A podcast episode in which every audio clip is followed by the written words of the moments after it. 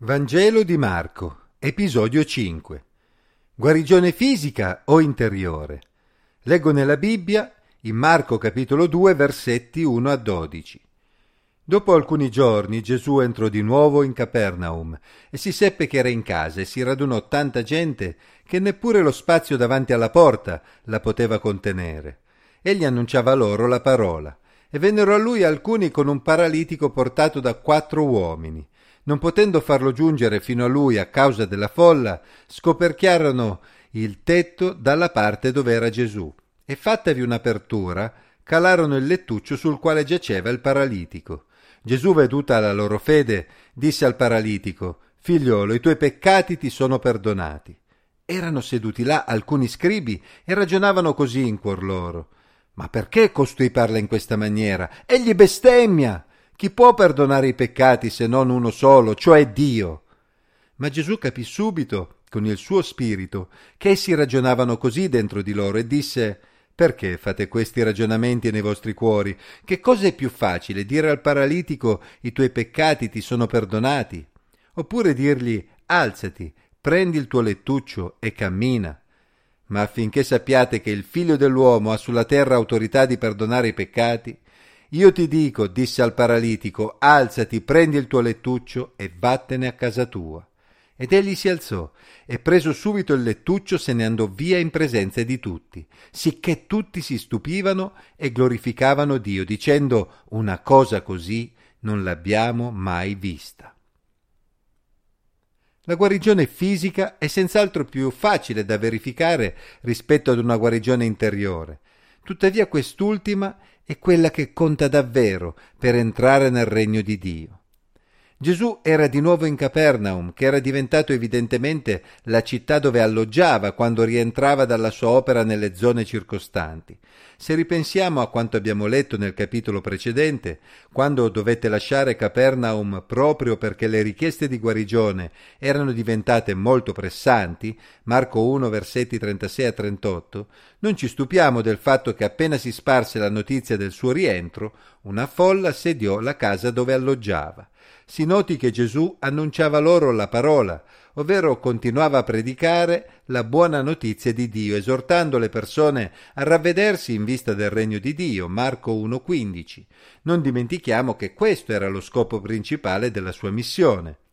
Ma, come ci si poteva aspettare, il motivo principale per cui le persone lo assediavano era la guarigione fisica, quella che a breve termine sembra la più importante per noi esseri umani. Così non ci stupisce troppo il fatto che, pur di poter essere guarito da Gesù, qualcuno era arrivato addirittura a passare per il tetto. Si trattava di un paralitico portato da quattro uomini. Il Signore Gesù avrebbe potuto sgridarli per quell'atto così inopportuno, ma comprese subito che quelle persone erano mosse da una fede sincera. Infatti per arrivare a fare una fatica simile, quei quattro uomini dovevano davvero credere che Gesù era in grado di guarire il loro parente o amico in quella condizione così difficile. Ci saremmo aspettati a questo punto una guarigione fisica in risposta alla loro fede. E invece Gesù ci sorprende dicendo Figliuolo, i tuoi peccati ti sono perdonati. Non è una guarigione fisica quella a cui assistiamo, ma una guarigione interiore che per Gesù era ben più importante per la relazione dell'uomo con Dio. Ed è a questo punto che si manifesta tutta l'incredulità di alcuni scribi presenti. Gesù aveva fatto tanti miracoli incredibili in mezzo a loro, compiendo molte guarigioni, e aveva già mostrato loro anche l'autorità che aveva sul mondo spirituale, cacciando molti demoni in mezzo a loro. Non doveva a questo punto sorgere in loro il dubbio che Gesù fosse ben più di un semplice uomo? Era davvero tanto incredibile che colui che poteva operare in modo potente la guarigione fisica fosse anche colui che era in grado di guarire spiritualmente le persone? Essi sapevano bene che solo Dio poteva perdonare i peccati, ma invece di cominciare a domandarsi se il Signore li stesse visitando di persona, in quell'uomo che aveva già fatto tanti prodigi in mezzo a loro, nel loro cuore c'era solo disprezzo per le parole di Gesù. Gesù dimostrò la fallacia del loro ragionamento. Infatti le opere potenti che aveva già fatte in mezzo a loro costituivano la parte più difficile e avevano già messo in evidenza che Dio doveva essere dalla sua parte. Se Gesù aveva mostrato di avere un controllo totale su malattie e possessioni, e questo era ampiamente dimostrato, era davvero così incredibile che potesse perdonare i peccati.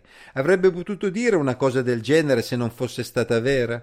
Dio gli avrebbe forse permesso di continuare a fare quelle opere potenti se egli stesse davvero bestemmiando? Così ancora una volta Gesù operò la guarigione fisica con una certa spettacolarità, invitando il paralitico ad alzarsi, a prendere il suo lettuccio e ad andarsene a casa sulle sue gambe.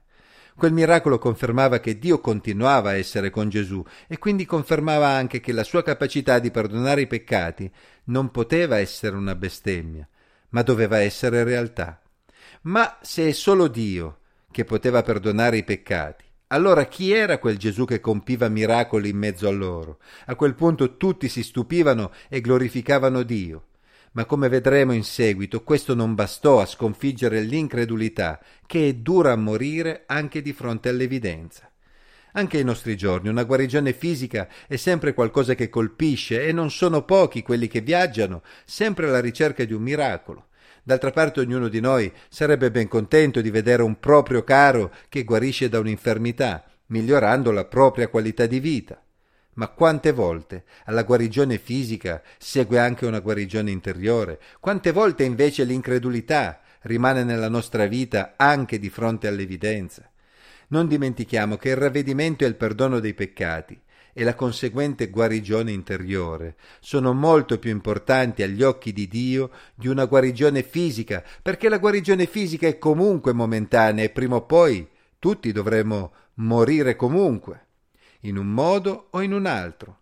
Ma la guarigione interiore ha frutti duraturi e può cambiare completamente la nostra esistenza. Infatti, può spalancarci le porte della vita eterna.